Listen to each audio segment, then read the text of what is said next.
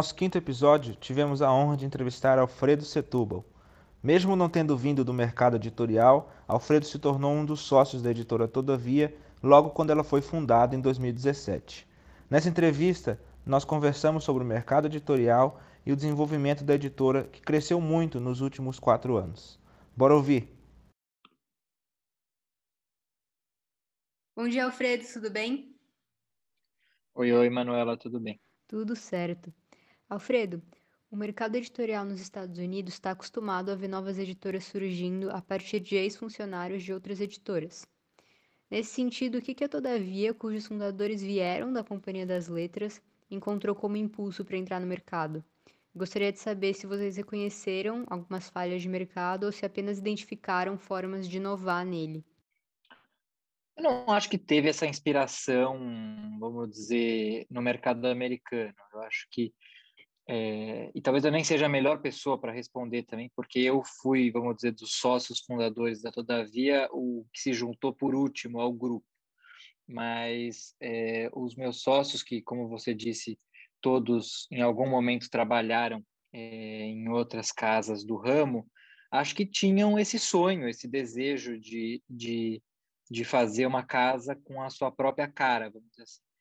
É, e que é o que, a, o que a gente, como a gente define a Todavia, uma, é uma editora que é, a gente publica basicamente o que a gente gosta.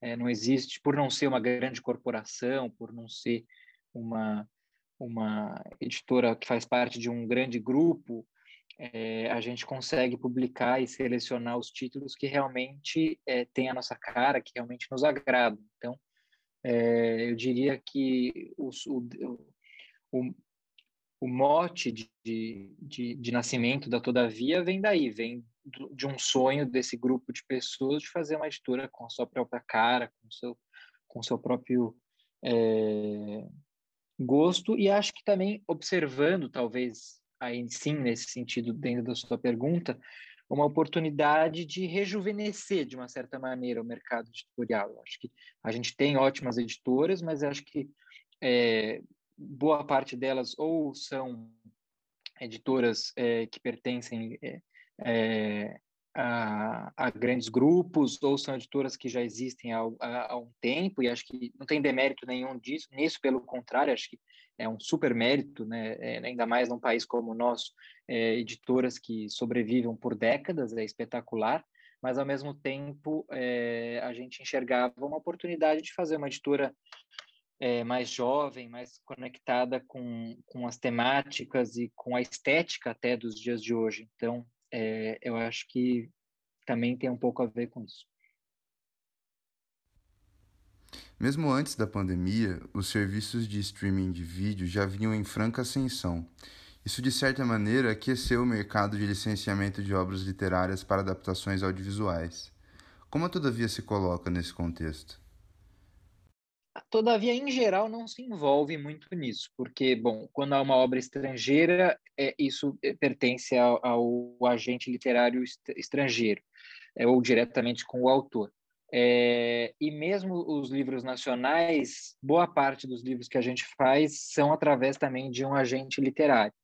Então, geralmente, não é sempre, mas geralmente esses direitos ficam com é, ficam sendo negociados diretamente com o autor via o seu agente literário.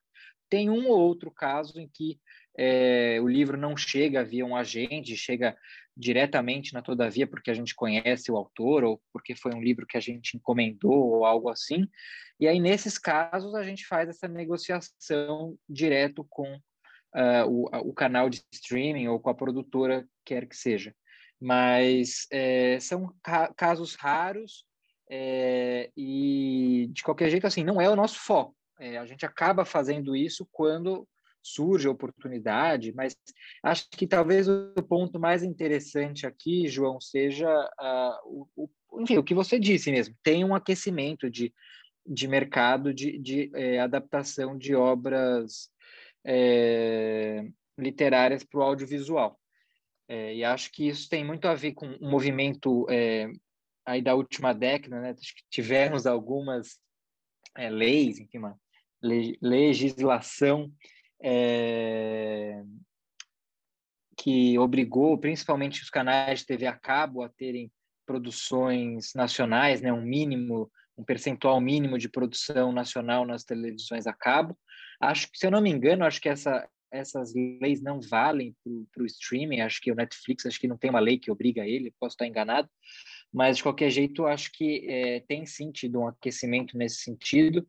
É, e e acho que isso é ótimo para o mercado, apesar de ter pouca relação com as editoras. Acaba que uma coisa uma coisa fomenta a outra. Quando um livro é, principalmente quando um livro é bem adaptado, isso acaba é, tendo impactos positivos para a venda do livro também. Então, é, acho que é uma coisa que a gente pretende continuar acompanhando, apesar de não ser o principal atividade aí da Todavia.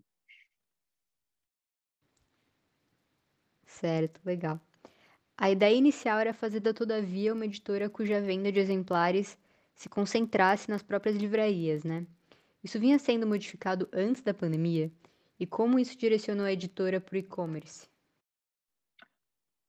Eu diria que a, gente desde o começo enxergou e continua enxergando as livrarias como é, as maiores parceiras na venda de livros, mas é, de jeito nenhum a gente enxerga também como o único canal exclusivo é, e possível para a venda de livros. Eu acho que é, a gente tem uma campanha dentro da Todavia muito forte para defesa das livrarias de rua, principalmente para as livrarias independentes, mas não só é, que continua muito forte, foi reforçada aí durante a pandemia.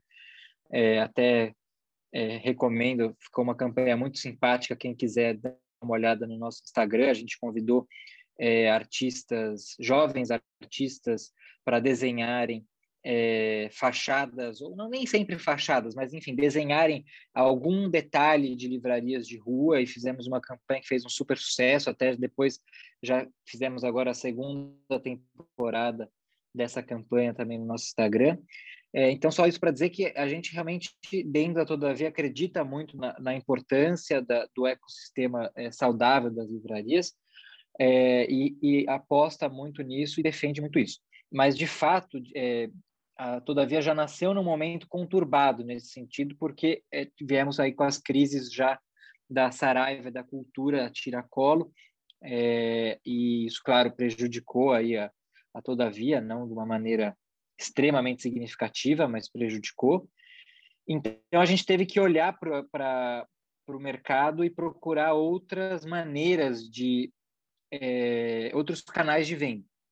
E aí a gente acabou mirando, claro, no e-commerce, é, seja Amazon, B2W, Submarino, enfim, por aí afora, é, como também na, nos clubes de assinatura. Então, é, vendemos para alguns clubes que já existem, como TAG é, e afins, mas também acabamos colocando em prática aí durante a pandemia o nosso próprio clube de assinatura, o Todavia Todo Mês, que já era um plano que estava aí na manga, mas a, o fato da, de ter acontecido a pandemia e as livrarias terem fechado acabou acelerando o desenvolvimento desse projeto do, do clube de assinatura.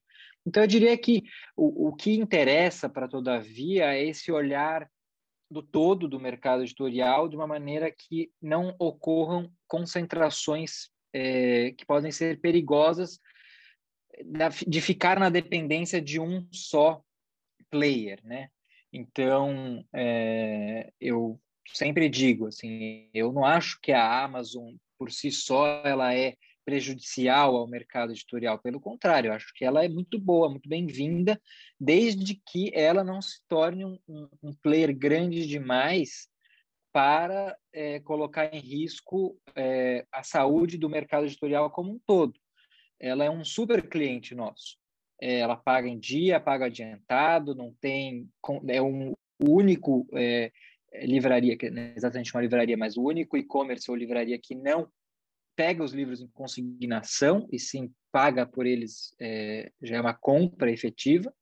Então, assim, eu, a Amazon é super importante hoje para o mercado editorial brasileiro.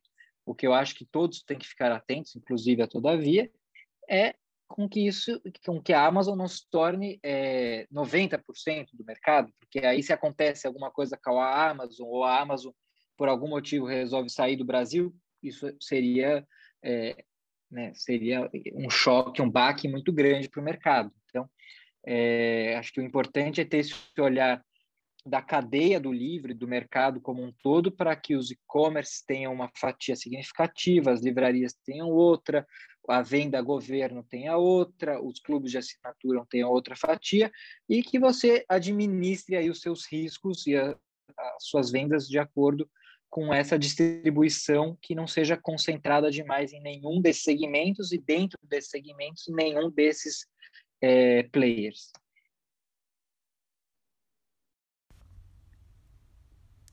No início da Todavia, em 2017, a Veja publicou uma matéria dizendo que vocês miravam no público da Kozak Naif, editora que encerrou suas atividades em 2015.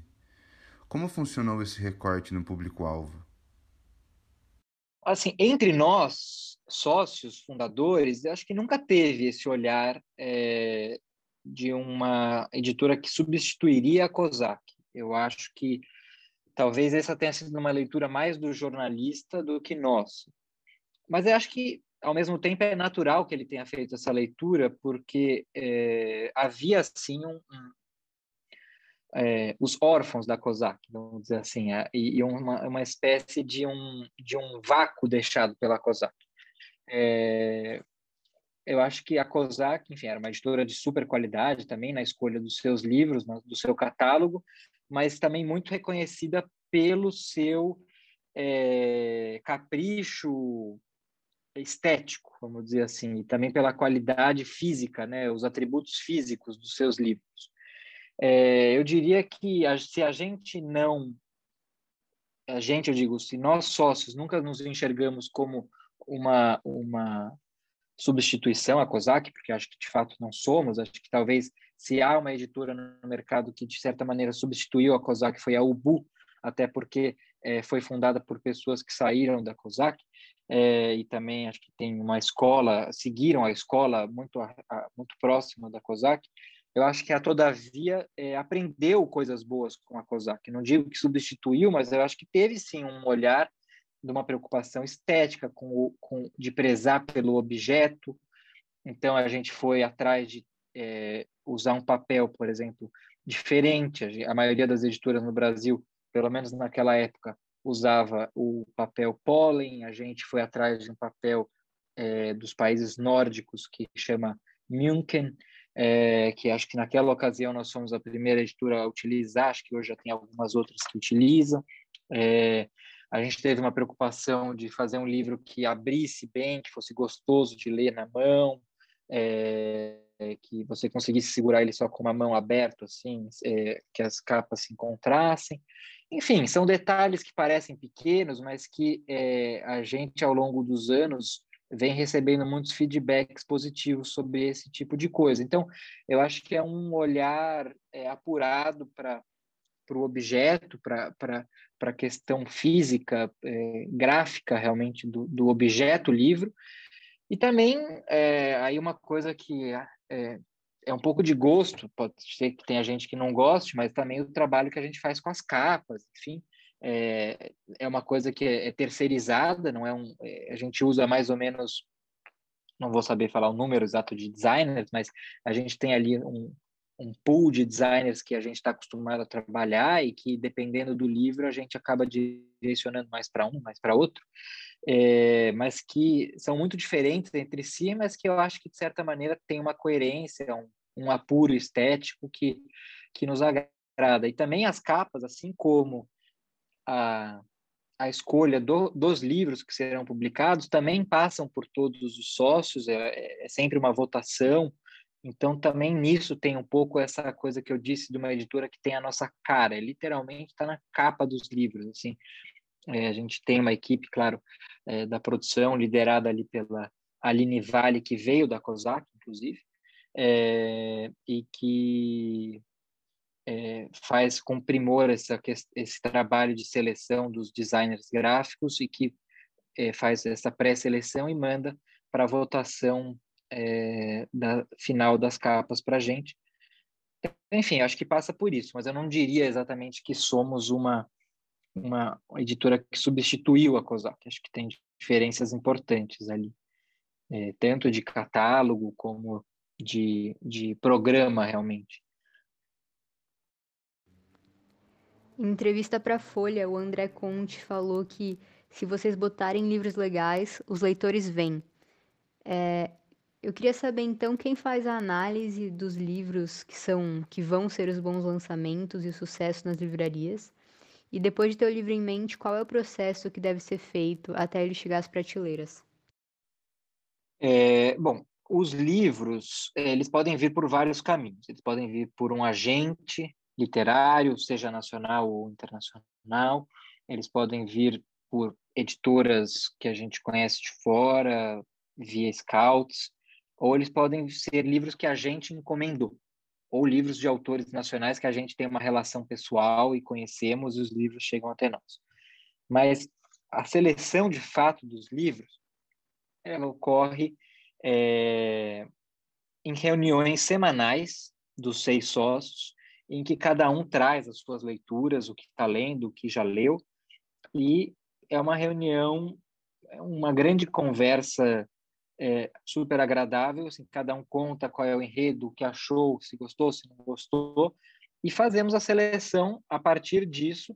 Se, se é um livro que uma pessoa leu, mas faz uma fala muito convicta, muito entusiasmada, a gente já nem tem dúvidas e compra o livro. Às vezes a pessoa fica na dúvida, pede assim, alguém mais pode ler? Fiquei meio em dúvida, eu gostei, mas queria que mais alguém desse uma segunda opinião. Aí mais alguém lê. É, geralmente acontece isso, geralmente são livros lidos por mais de uma pessoa. Também depende um pouco ali da urgência, se é um livro super quente, que chegou dos Estados Unidos e a gente não quer correr o risco de perder aquele livro, às vezes só uma pessoa vai ler e aí a gente rapidamente faz uma oferta por esse livro. Mas geralmente é isso, são, são essas reuniões com os seis sócios, nas quais a gente debate e sempre por consenso, escolhe os livros que vão ser publicados. Agora, os livros, entre serem é, comprados e serem publicados, geralmente tem pelo menos um ano, é, porque é, a gente já tem uma programação. A gente publica seis livros por mês, já não é tanto, não é pouco, mas também não é muito. É, e então a gente já tem a programação fechada para os próximos meses. Acaba que o livro mesmo se for um livro nacional que por acaso já esteja pronto, acaba que ele tem que entrar numa fila para ser publicado, então geralmente demora aí algo na casa dos 10, 12 meses. Claro que se é um livro que podem ter exceções, se é um livro que chega e é muito quente, é um assunto do momento, sei lá, pensa assim, sei lá, em, em julho do ano que vem aparece um livro quentíssimo sobre as eleições de outubro do ano que vem a gente vai dar um jeito de publicar aquele livro rapidamente, mas não é o normal e não é o ideal também, porque isso mexe com uma série de coisas da nossa programação, da nossa organização. Então, o normal é isso, que demore é, na casa de 10, 12 meses, e se for um livro que vai ser traduzido, às vezes pode ser até mais do que isso. Mas, respondendo a segunda parte da pergunta, sobre os processos, é isso. Se for um livro estrangeiro, ele vai ser enviado para tradução, também terceirizada, fora da editora, é, depois de um tempo, essa tradução vai chegar e ela vai passar por uma preparação, depois por uma revisão. É, e aí isso vai geralmente é feito pelo menos é, em duas provas até o livro de fato você falar está pronto, é, diagramado para ir para a gráfica. Então essa etapa toda realmente demora muito tempo.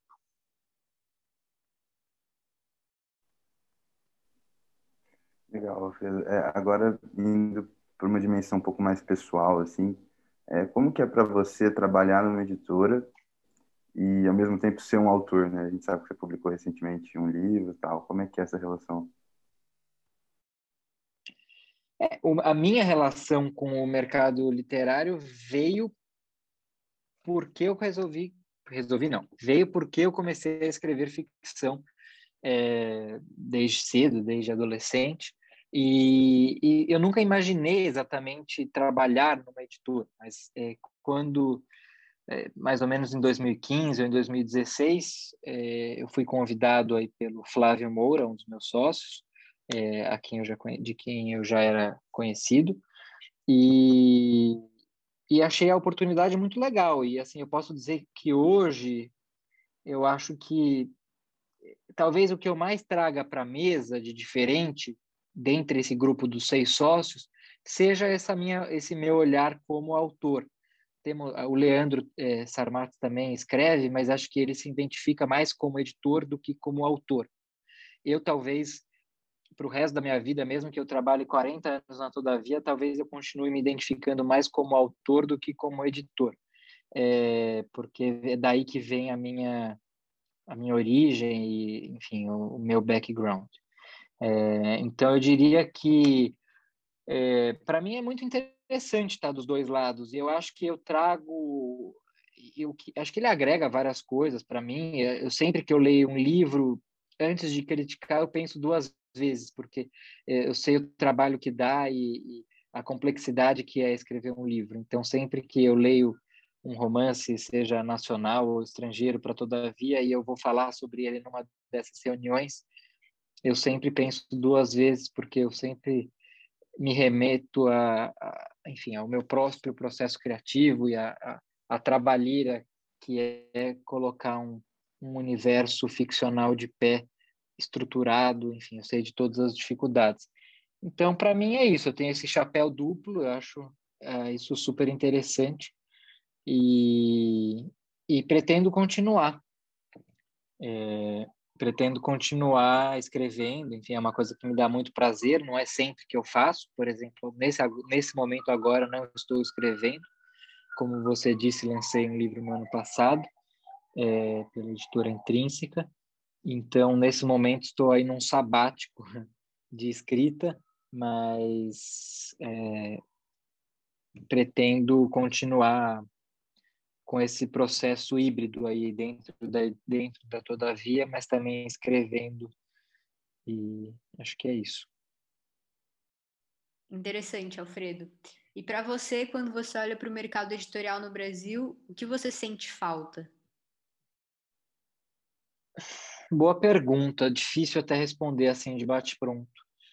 Eu acho que eu sinto falta, na verdade, que o mercado seja um mercado maior. É, e acho que isso não depende só das editoras. Acho que, pelo contrário, não depende. Depende da formação de um público leitor.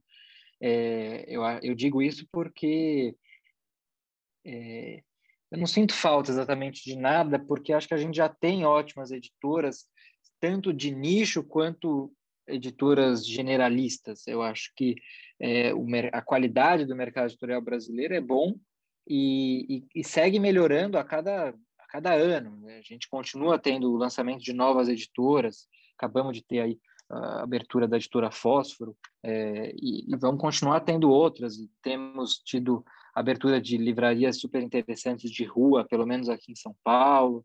É, temos a, a, revista 451, que nos últimos anos surgiu também especializada em, em resenha de livros. Então, assim, eu acho que o mercado editorial como um todo no Brasil vem se fortalecendo e, é, apesar dos pesares, assim, surpreendentemente, ele vem se fortalecendo. O que eu acho que falta, de fato, é a, a consolidação de, de uma de um, de um público maior leitor que, de fato, é, fomente é, esse crescimento, que esse crescimento se torne perene e sustentável, porque se a gente não tiver leitor, todos esses ganhos vão por água abaixo daqui a alguns anos.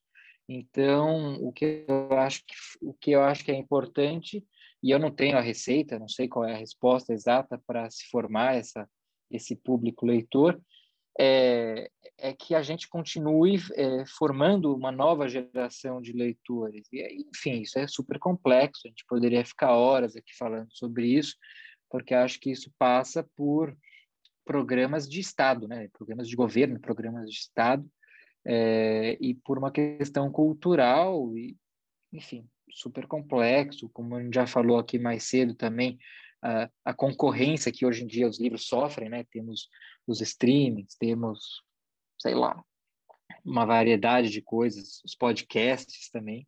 É, temos uma série de concorrentes é, para a literatura e para os livros. Então, é, eu acho que o mercado está muito sadio, surpreendentemente, apesar da, da crise que a gente teve das cadeias dos livros, das livrarias, desculpa, das cadeias das livrarias, é, o mercado está aquecido e está fortalecido dentro do possível.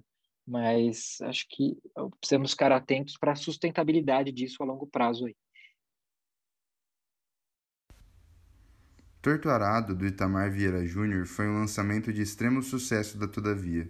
Como é emplacar uma obra que concilia esse sucesso na crítica e no público?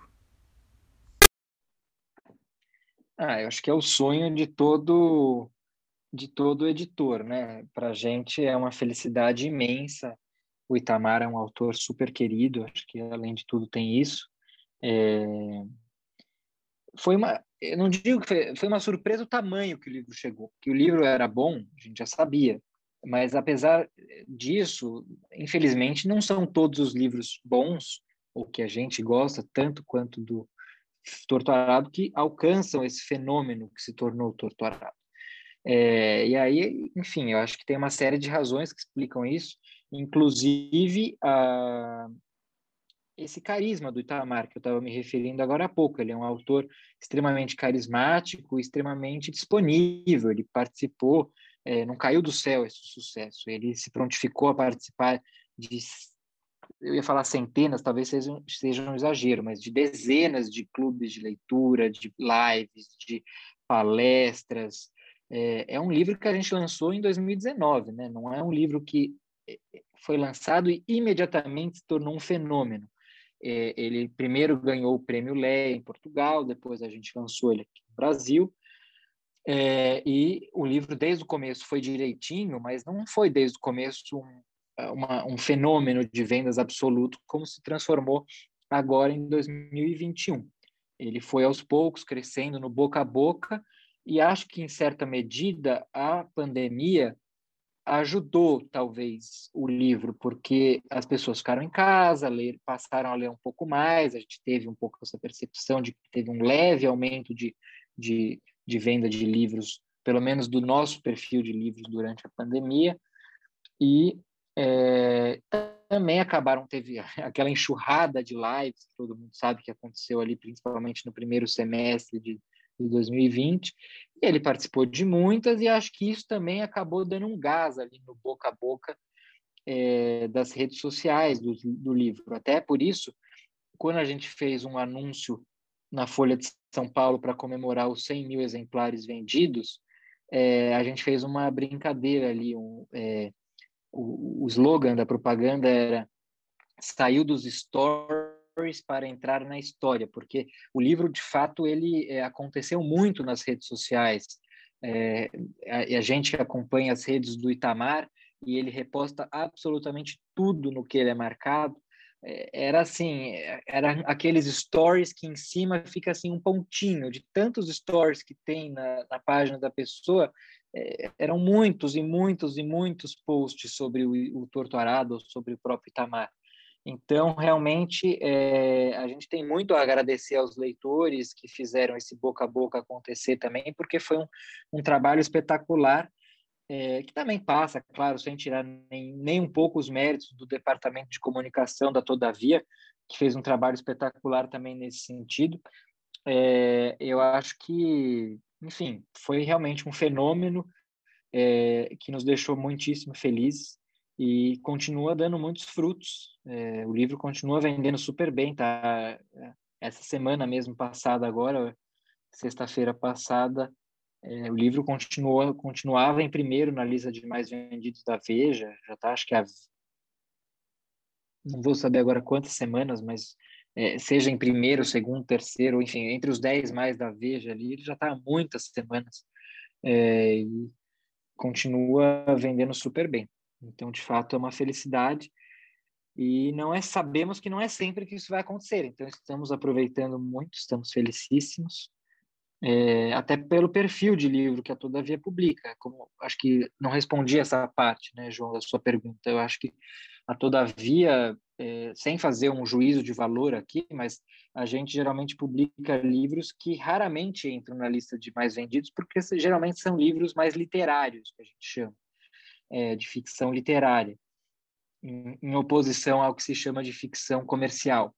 É, e eu acho que, de fato, é uma alegria muito grande, ainda mais num país como o nosso, quando essas duas coisas se encontram. Quando um livro reconhecidamente literário, premiado, reconhecido pela crítica, é, encontra com tamanha força também o seu público. É, né, já estamos aí para passando dos 150 mil exemplares vendidos, que tudo bem, para um, um país como o Brasil, que tem mais de 200 milhões de habitantes, pode parecer pouco, mas é muito. É, então, de fato, é uma alegria muito grande, tanto para a editora quanto eu imagino para o próprio autor. Legal, Alfredo. E agora algumas perguntinhas rápidas para a gente entender um pouco mais das suas referências. A gente queria que você comentasse um livro e um filme que te marcaram e que você recomenda. É, da minha vida, assim, não pessoal, não da todavia, né? Não livro da sua vida. necessariamente. É... Que difícil. Eu ainda estou com as minhas referências é, muito atreladas, as minhas referências do, do livro que eu escrevi e publiquei ano passado, o livro de Líbero. É, eu é, tive uma influência muito grande para escrever esse livro com o filme Peixe Grande do Tim Burton. Não sei se eu diria que é o meu livro, meu filme favorito da vida, mas foi um filme que me marcou e teve grande inspiração para esse livro que eu escrevi. E livro também nessa linha, e aí diria que talvez seja o meu favorito, é Os 100 Anos de Solidão, do Garcia Marques. É, é, acho que é um livro que eu li muito jovem, me marcou e com certeza é uma inspiração até hoje. Mas só para também não dizer aqui um da Todavia, senão vou levar um puxão de orelha, o meu livro favorito da Todavia é o Laços, do Domênico Starnoni. É muito bom, recomendo muito. Curtinho e é um soco. Muito bom. Bom, Alfredo, obrigada por ter participado dessa entrevista. É, a gente é muito fã da editora. Muito obrigado, Alfredo. Obrigado, Manuela. Obrigado, João, pela oportunidade. Foi um prazer falar com vocês.